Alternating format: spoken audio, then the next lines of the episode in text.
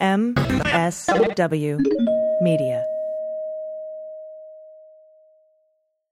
Big shout out today to Helix Sleep. Take their two minute sleep quiz and they'll match you to a mattress that will give you the best sleep of your life. Helix is offering 25% off all mattress orders plus a sleep bundle for listeners in honor of Cyber Monday. Go to helixsleep.com slash dailybeans and use code HelixPartner25. And thanks to Policy Genius for supporting the Daily Beans. Your loved ones deserve a financial safety net, and you deserve a smarter way to find and buy it. Head to policygenius.com or click the link in the description to get your free life insurance quotes and see how much you could save. with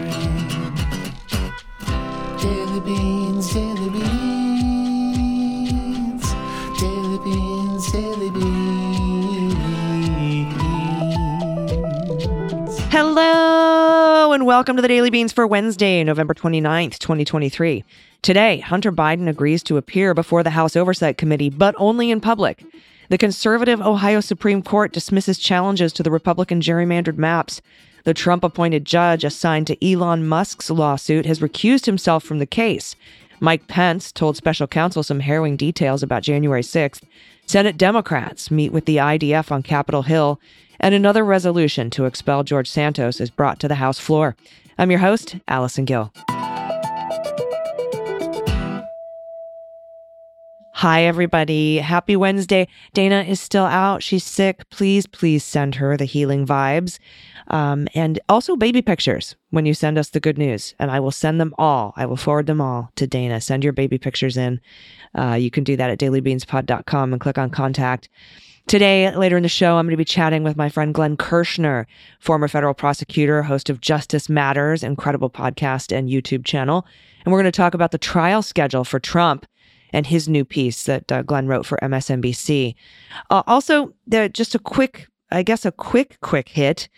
Um, the the Trump appointed judge, you know, Elon Musk was judge shopping when he uh, filed in Texas, and he got a Trump appointee. But that Trump appointee named Pittman has recused and the new judge is an old GW Bush guy and he's terrible too. I mean he's he's been very anti-labor, anti-LGBTQ and and there was a huge percentage of chance of if if you didn't get one you would get the other.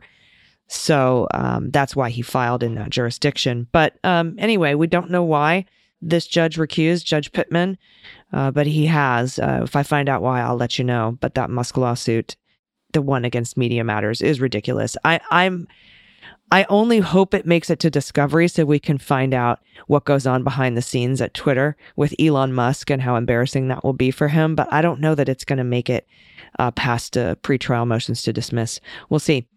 All right, um, everybody, we have a lot of news to get to today. Let's hit the hot notes. Hot notes. All right, first up from Catherine Faulders at ABC. Speaking with special counsel Jack Smith's team earlier this year, former Vice President Mike Pence offered harrowing details about how, in the wake of the 2020 presidential election, then President Donald Trump surrounded himself with crank attorneys, espoused un American legal theories, and almost pushed the country toward a constitutional crisis. That's according to sources familiar with what Pence told investigators, which means Pence. his team.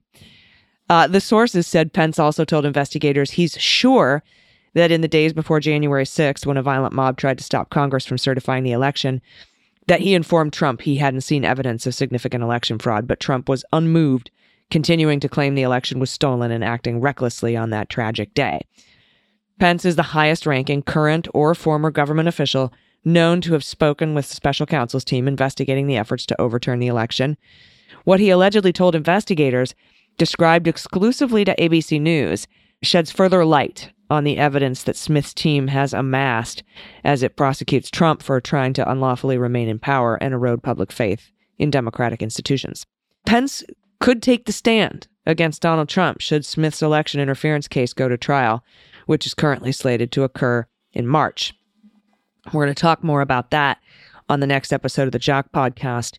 There's a new piece out by Randall Eliason about the only thing that could delay this trial, the March trial. Uh, in the coup case, and we've talked about it on Jack already. Those those potential interlocutory appeals. So you definitely want to tune in this weekend. Uh, as described to ABC News, much of what the former vice president told Smith's investigations mirrored and at times restated verbatim comments that he's previously made publicly. Questions from Smith's team repeatedly focused on a book Pence published last year, with investigators apparently seeking to have Pence confirm under oath an array of post election stories and opinions he included in the book. But speaking with Smith's team behind closed doors, Pence offered previously undisclosed anecdotes and details showing how his longtime friendship with Trump unraveled in the final weeks of their time in the White House, including Pence's repeated warnings to Trump about then president's push to overturn the election results. Sources said that in at least one interview with Pence, Smith's investigators pressed the former VP on personal notes he took after meetings with Trump and others, which investigators obtained from the National Archives. According to sources, one of Pence's notes obtained by Jack Smith's team shows that days before Pence was set to preside over Congress certifying the election results, he momentarily decided that he would skip the proceedings altogether, writing in the note that there were too many questions and it would otherwise be, quote, too hurtful to my friend. But he ultimately concluded he had a duty to show up. Hmm, yeah, after everybody and their fucking mother told him that he had to. And we're going to get to that. And by the way, that was me. That wasn't Catherine Faulders and ABC. That, that was me interjecting. Speaking with Smith's team, Pence insisted his loyalty to President Trump at the time never faltered. My only higher loyalty was to God and the Constitution. Ugh, this is so coming from Pence's team. Sources said that investigators' questioning became so granular at times that they pressed Pence over the placement of a comma in the book. When recounting a phone call with Trump on Christmas Day 2020, Pence wrote in his book, You know, comma, I don't think I have the authority to change the outcome of the election on January 6th. But Pence told Smith's investigators that that comma should have never been put there. According to sources, Pence told Smith's investigators he actually meant to write in the book that he had admonished Trump, You know, I don't think I have the authority to change the outcome. Not, you know, I don't think I have the authority. Suggesting Trump was well aware of the limitations of Pence's authority days before January 6th, a line that Smith includes in his indictment. Now, in April, ABC News reported that Pence had just testified before a federal grand jury in Washington. Two months later, in June, Pence launched a bid to challenge Trump as the Republican Party's next presidential candidate. His campaign lasted only four months.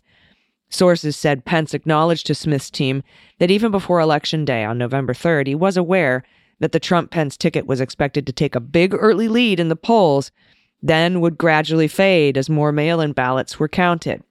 We called it the Red Mirage. We reported on it forever. We told everybody, beware of the Red Mirage. It's going to look bad on election night. And boy, it did. I was having flashbacks.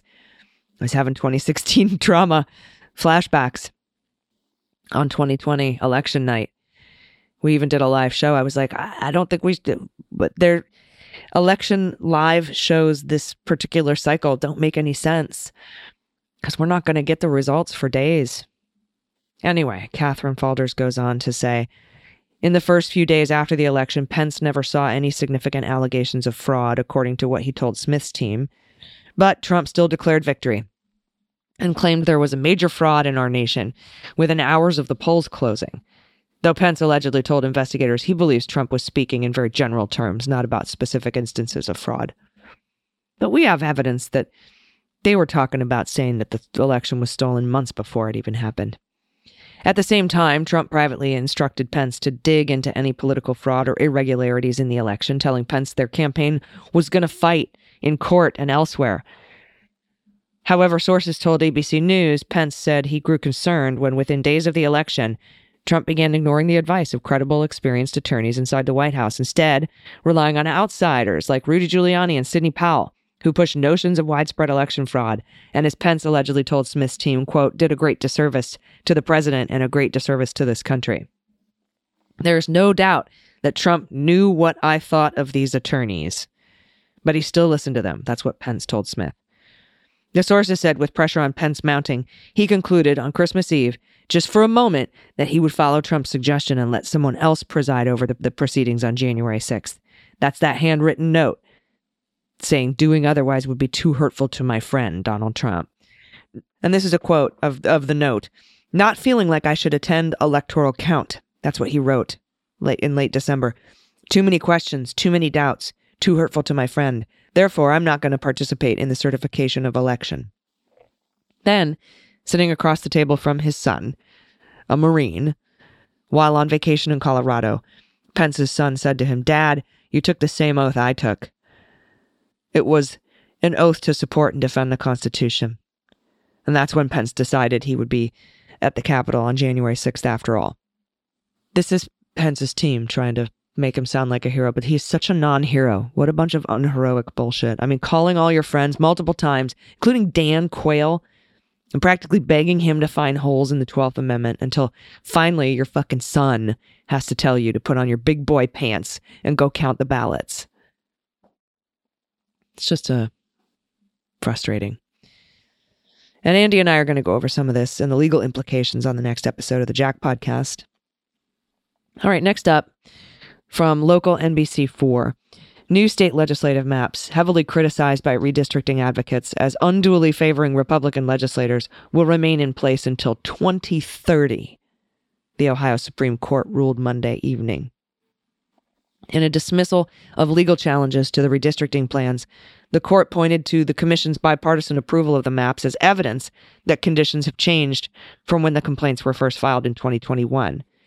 The Ohio Redistricting Commission, a seven member body currently controlled by Republicans, unanimously adopted new maps in September that voting rights advocates and Democrats have argued favor Republicans more than the maps the court previously ruled unconstitutional. The commission's new plan gives Republicans 23 likely Senate seats out of 33 and 61 likely House seats out of 99 the two Democratic members of the commission, voting to adopt the plans in late September under looming election deadlines, differs from the five previous plans adopted along party lines that the court ruled unduly favored Republicans. The partisan makeup of the state is about 54% Republicans, about 46% Democrat, far more evenly split than the new maps that give Republicans 70% control of the Senate and 62% control in the House. The bipartisan adoption of the September 2023 plan uh, is a changed circumstance that makes it appropriate to relinquish our continuing jurisdiction over these cases. That's what the decision said. The League of Women Voters challenged legislative maps drafted in 2021 under state constitutional provision requiring the commission to draw maps representing the partisan preferences of the state. After several rejected maps and missed deadlines, a federal court ordered the use of maps rendered unconstitutional in the 2022 election with the mandate that the Redistricting Commission draw new maps for 2024. In her dissent, Justice Jennifer Brunner, joined by the court's two other Democrats, argued the process by which the maps were adopted is irrelevant to the court's duty to review their constitutionality. Siding with Republican commission members' request to dismiss the case empowers politicians to draw maps that forward partisan goals. Just because you got this bipartisan commission we should look at the map, not who says it's okay, is what she's saying. When fairness of a legislative district maps is in contention, the last thing we should do is essentially bless a unanimous deal between the state's major political parties and permit it to go constitutionally unchecked. With candidate filing deadlines fast approaching, Brunner argued the court has paved the way for the maps to move forward without proper review. It will also decrease public trust in the judiciary's ability to be independent from outside political forces. 100%. Ohio, they are just trying to take every single voting right you have. All right, let's head up to the Hill. This is from uh, uh, Thorp and Leibowitz at NBC. A group of Senate Democrats met with senior level Israel Defense Force officials on Monday evening in the Capitol to discuss the Israel Hamas war and concerns about a humanitarian crisis in Gaza. At least 10 senators attended the meeting, which Senator Brian Schatz, Democrat of Hawaii, described as extremely frank Quote, we just want to be assured that they're abiding by American values as they try to dismantle Hamas. And we've all conveyed that collectively and clearly. That's what Schatz told reporters. I do believe they heard us, but obviously we have a long way to go. The meeting was not classified, but senators kept the details of the discussions private. The IDF officials did not comment when reporters approached them after the meeting. Senator Tammy Duckworth arranged the meeting, which lasted about two hours, and came as a growing number of Senate Democrats have raised concerns over the civilian casualties and property destruction in Gaza as a result of Israel's military campaign against Hamas. Senator Bernie Sanders said it was informative and important to hear the Israeli military perspective, but he reiterated his belief there should be conditions on any aid the U.S. approves for Israel. I think the idea of simply giving Israel $14 billion without any conditions would be counterproductive, he said. I think the American people are very, very concerned about the number of women and children who have been killed so far. Sanders has previously called for conditioning aid to Israel on a series of factors, including to end the indiscriminate bombing, a freeze on settlement expansion, and a commitment to broad peace talks for a two state solution. A bipartisan group of dozens of senators on Tuesday attended a closed door viewing on Capitol Hill of video footage from the October 7th Hamas attack on Israel. Senators Kirsten Gillibrand and Elizabeth Warren were seen wiping away tears after they left the room where the video was shown. Many senators declined to comment when they left, asking for a moment to process what they had just seen. And here's a content warning Israel has shown the 46 minute video to lawmakers, journalists, and other groups around the world since October 7th. NBC News journalists viewed the footage in October at a screening in Tel Aviv and said it showed festival goers running and screaming, hiding as bullets and rockets rained down on them. It showed civilians, including young children, shot to death and burned beyond recognition. So, yeah, the senators just watched that footage. Uh, the House watched it earlier this month. Um, House members were invited to watch it. And of course, as they just explained, um, journalists viewed it in October. So, uh, extremely harrowing video. Next up from CNN, Democratic Representative Robert Garcia of California has put forward a resolution to expel indicted Representative George Santos in the wake of the damning House Ethics Committee investigation into the New York Republican.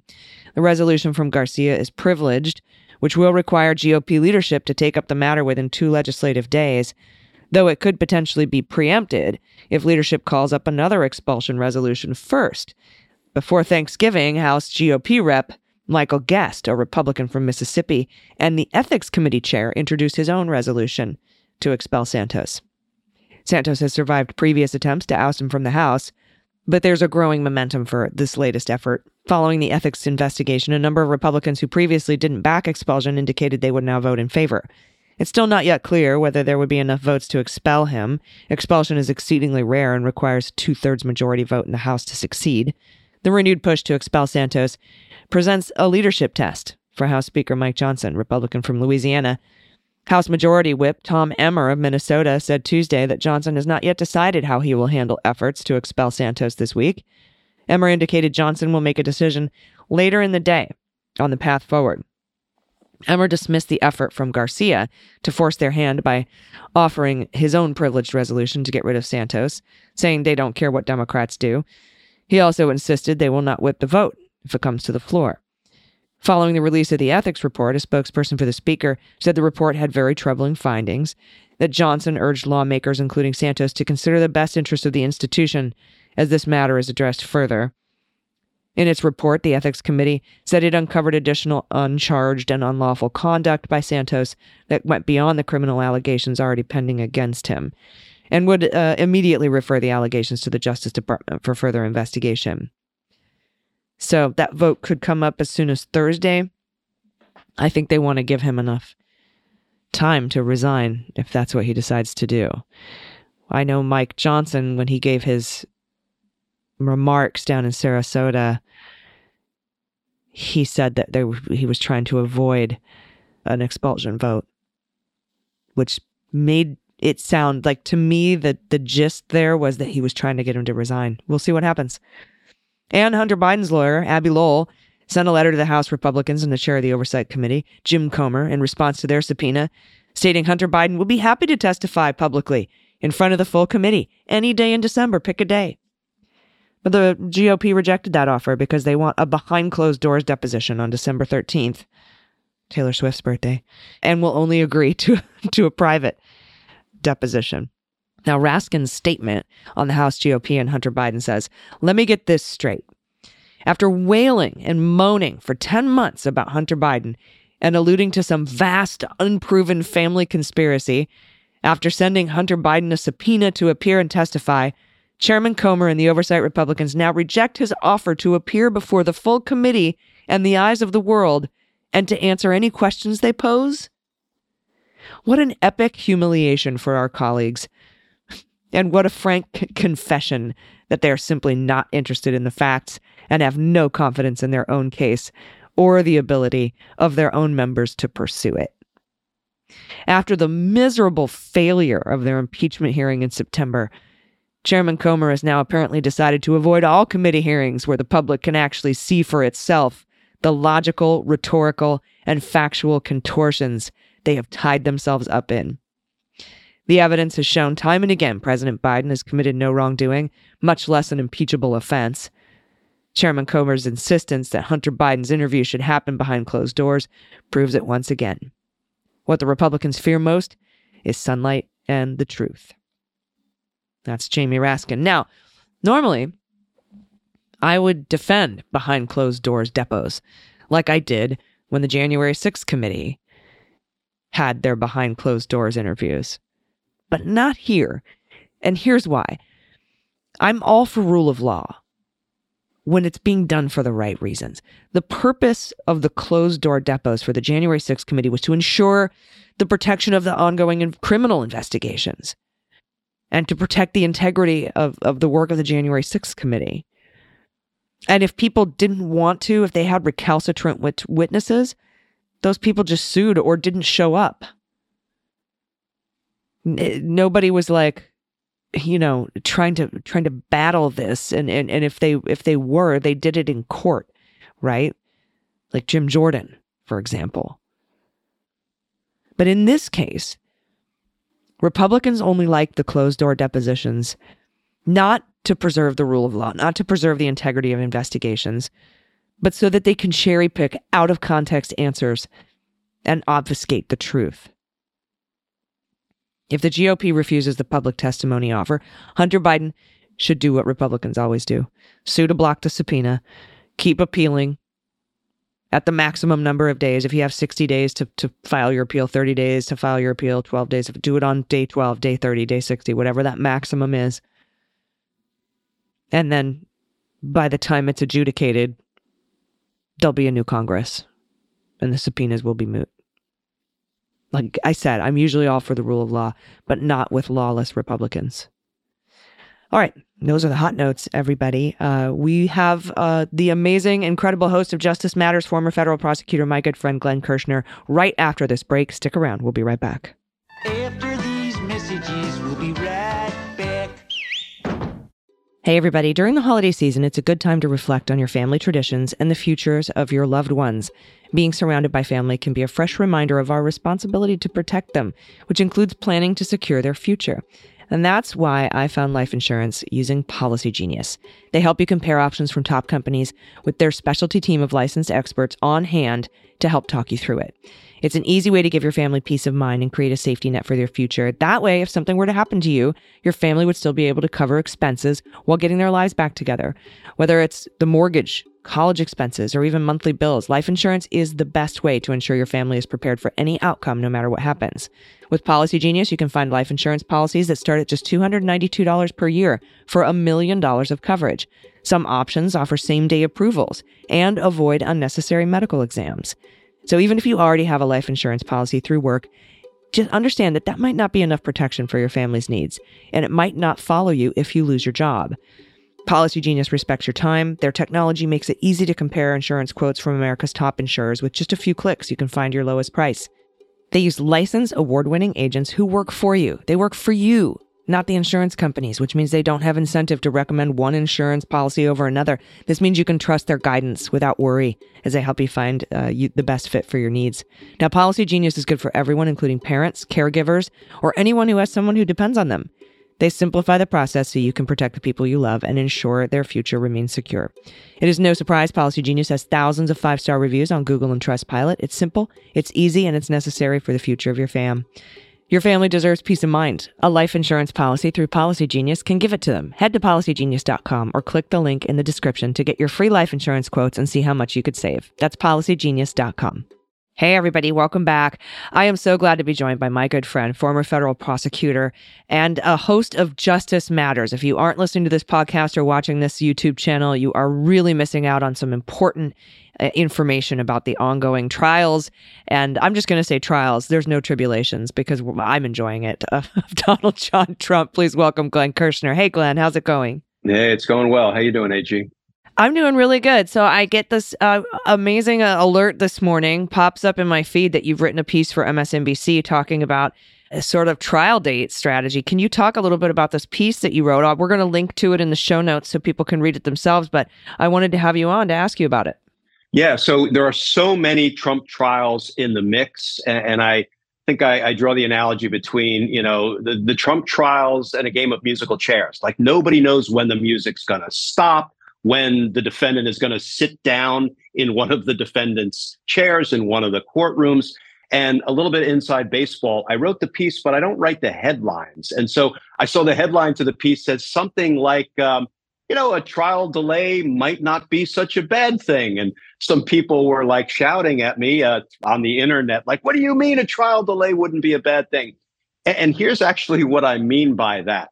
You know, I think Donald Trump, we all know, is forever trying to delay his trials. I mean, in a perfect world, he would kick all of his trials until after the November 2024 presidential election. I think, you know, based on the misguided belief that somehow he's going to win the presidency and he's going to be able to get out of all of these prosecutions, which I think is, is, is extraordinarily unlikely to happen.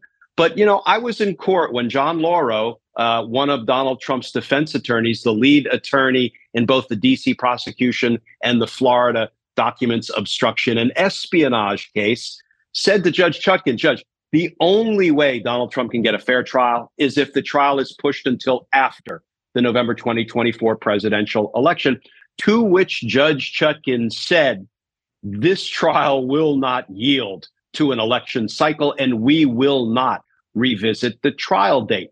But there's lots of sort of jockeying for position. So I try to take up the likely sequence of these trials. If we take on the easy conflict first, he's got two criminal trials set for March, one in DC and one in New York. That trial date in New York for his falsifying business records to try to steal the 2016 election, that trial date has not been vacated yet. But we have a, a pretty good clue that it will be because at one of the status hearings, when Judge Chutkan was setting the March 4 trial date, she announced on the record, um, yeah, I talked to Judge Juan Merchan in New York, who's presiding over Donald Trump's prosecution in Manhattan. And I told him I would be setting a March 4 trial date, knowing that Donald Trump also has a New York trial date scheduled for March. Now, she didn't say anything about this other conversation, but it was pretty clear that the federal trial in DC will take precedence over the Manhattan criminal trial. So that trial date will get kicked, probably well down the road. So then let's turn to the next one. The next one is the May 20th trial date down in Florida. Now, we know, AG, that Judge Cannon has been itching to continue that trial date. In fact, she recently continued a full dozen deadlines for filings and for court hearings. So we all sense that a continuance is coming. So Donald Trump might think to himself, that's great. If I can get the documents trial kicked from May 20th, maybe until after the 2024 election, that would be a great thing for me. I'm not so sure because if that trial date gets vacated, gets pushed, then that will actually position Donald Trump perfectly to begin his RICO trial in August in Georgia. Because if he went to trial the end of May, I think it's very unlikely that we would see an August trial date in his RICO case because he could very well still be in trial in Florida. Lots of moving pieces here. But I think when the music stops, Donald Trump will face the music and it will probably begin in March in Washington, D.C.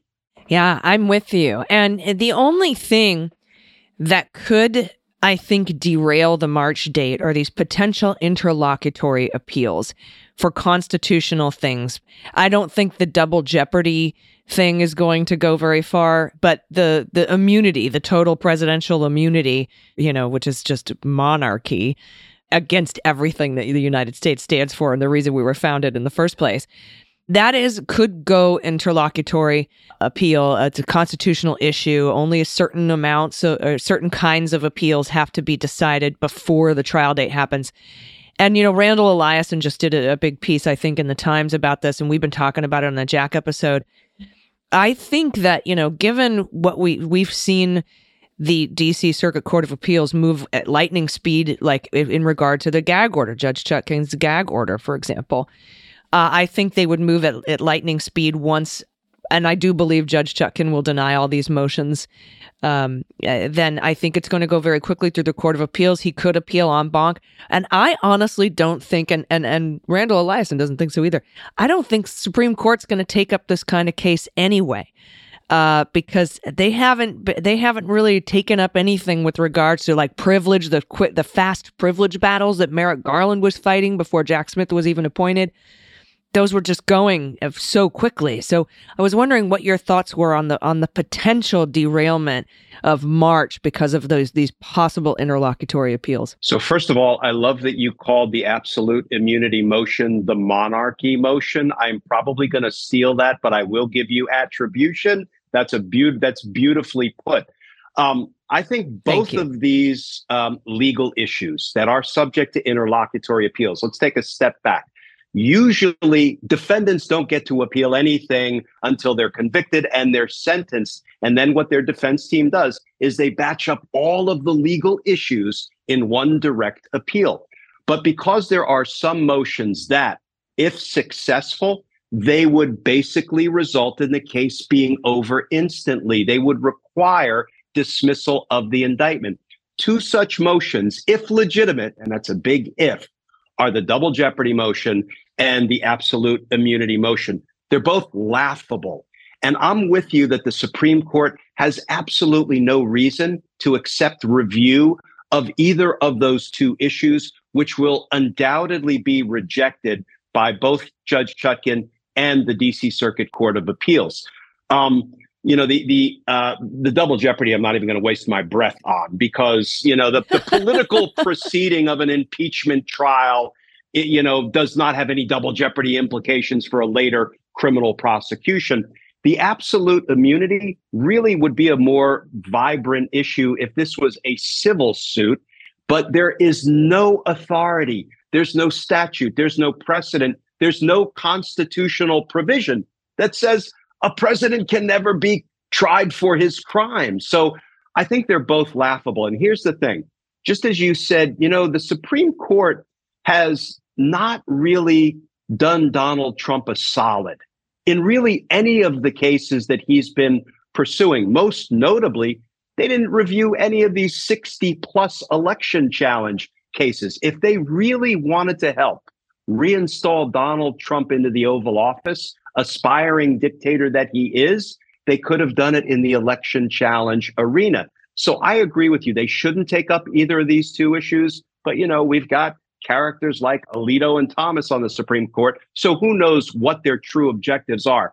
But I think so little of the Supreme Court, a block of justices on the Supreme Court, that here is this has been my sense all along. I don't think they're going to do anything that runs the risk of installing an aspiring dictator back into power. Why? Because the Supreme Court, particularly those justices on the right, love their supreme status. And the last thing a, Ooh. a la- the last thing a dictator has any interest in, it's a supreme court. He wants an inferior court, and Donald Trump has already made noises about being willing to willing to terminate the Constitution.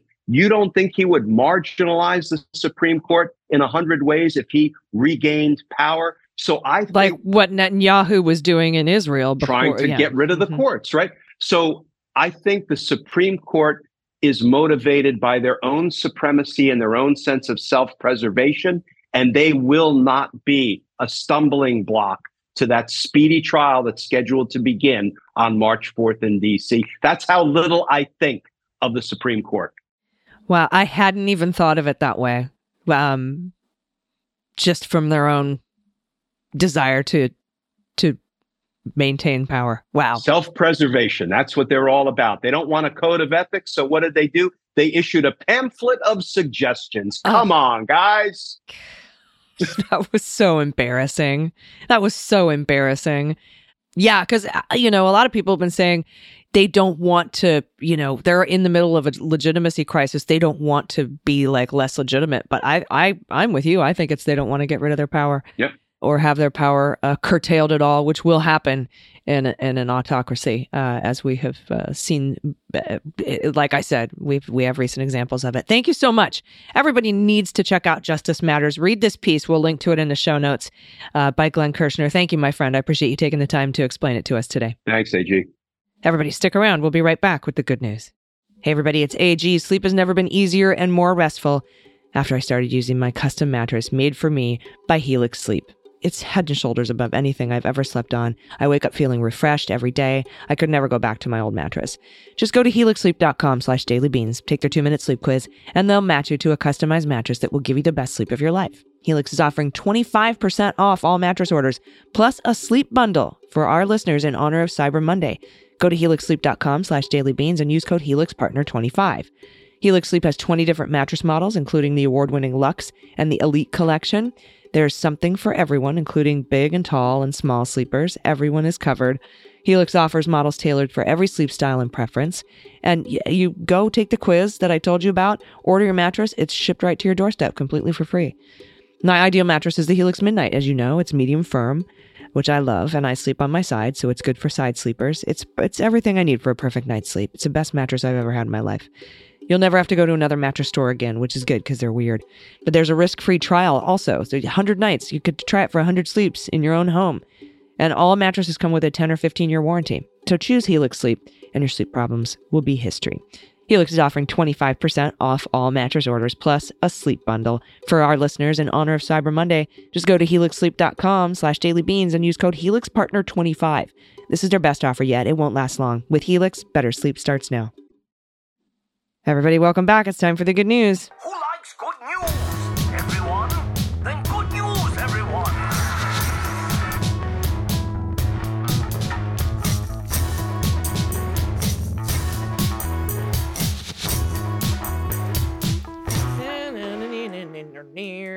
Good news, good news. And if you have good news, confessions, corrections, you want to play what the mutt, what what the shell, right? What the hell's in that shell? Uh opine on the bovine, what the heck wine? Cat me if you can. Guess whatever animal, send it in. We'll guess. We'll even guess what kind of animal it is. That's probably something that we'll be better at than guessing the breeds of animals. Uh, send in baby pictures of frog orgies. A shout out to loved ones. Shit kids say. Misheard song lyrics. We haven't heard. We haven't had any of uh, those Mondegreens in a while. You can send that to us too. Uh, any holiday photos that you have. Uh, if you don't have a pod pet t- that you can share your pod pet tax with us, then you can d- just send an adoptable pet in your area and we'll see if we can find a home, a forever home for the baby. Uh, anyway, send it all to us, dailybeanspod.com. Click on contact. And uh, we look forward to reading your good news submissions. Thank you so much. Um, heads up, patrons, this Friday's happy hour is going to start at 5 p.m. Pacific time because I'm flying home that day from DC. So instead of 4 Pacific, which is when it usually is, it's at 5 Pacific. So just a heads up to our patrons. If you want to become a patron and join our happy hours, they're amazingly fun. Zoom calls where I ask, uh, where you can ask me anything and I'll answer your questions. Uh, you can become a patron at patreon.com slash Miller, she wrote. All right, several co- corrections on the pronunciation of Scylla and Charybdis. Uh, Charybdis. Um, Silas, pronounce he and him. Pronunciation correction. Hello, amazing people. So I drifted off between snoozes listening to today's episode and had a hilarious dream where you, AG, were my college professor, were randomly had a tree climbing race in a pine tree. I won, but only because I'm specifically good at climbing trees, not because you're not. Okay. After I chided you, still in the dream, over your pronunciation of Charybdis, one of two maritime hazards, the other being Scylla, that Odysseus had to navigate between in Homer's Odyssey. Oh, and then they gave me a way to pronounce Odyssey. Thank you very much. It's the inspiration for the idiom between a rock and a hard place. Oh, Charybdis and Scylla. Now I get it. One of the many perils of uh, being kind of an introverted loner kid and reading uh, instead of hearing these words. Um, making this literary reference once helped me get a new U.S. passport in under three hours. World record, but that's a story for another day. I want to hear this story. Thanks for all you do, and I hope Dana feels better if she doesn't already. Cheers. Charybdis and Scylla. I've got it now. Tim C adds, My experience with this phrase originates in my high school Latin class, but also Sting from the police in their song Wrapped Around Your Finger. You consider me the young apprentice caught between the Scylla and Charybdis. Hmm. Again, totally missed that all these years. And I took Latin. What the fuck? How did I get, how, hmm, that, you know what? Learn something new every day. Truly love your show and all you've accomplished. I eagerly await your pod each morning and love the refried beans. Now I have something to listen to seven days a week. Thanks, Tim. Appreciate that. Thomas, pronouns he and him. Thank goodness for algorithms and birds. After the beans last week, I went looking for the Leslie Jones sketch. It wasn't Saturday Night Live. I realized after I recorded, I'm I'm interjecting here, Thomas. I realized after I recorded it was The Daily Show, not Saturday Night Live. Uh, Thomas goes on to say, "Thank goodness the algorithms directed me to The Daily Show and the best sketch ever." Also, we do not have proper tits in North America. Those are European birds. We have chickadees, but we do have titmice and a bird I cannot believe has been overlooked so far in this conversation the bush tit. Bush tits are tiny but fierce. In the winter, they flock uh, family groups because they stick together. Uh, they explode in a cacophony of alarm whenever hawks fly by. I do have a picture of a bush tit for Pod Pet Tax. I do not, excuse me, have a picture of a bush tit for Pod Pet Tax, but here's a link to a great free and reputable source of information on birds that will get you to a bunch of photos of these cute little birds. This is allaboutbirds.org slash guide slash bush tit. Look how cute. Uh, bush tit by James Cummins. it's so cute. I bet they have cute little chirps. Tweep, tweeps. All right, next up from Leslie P, pronouns she and her.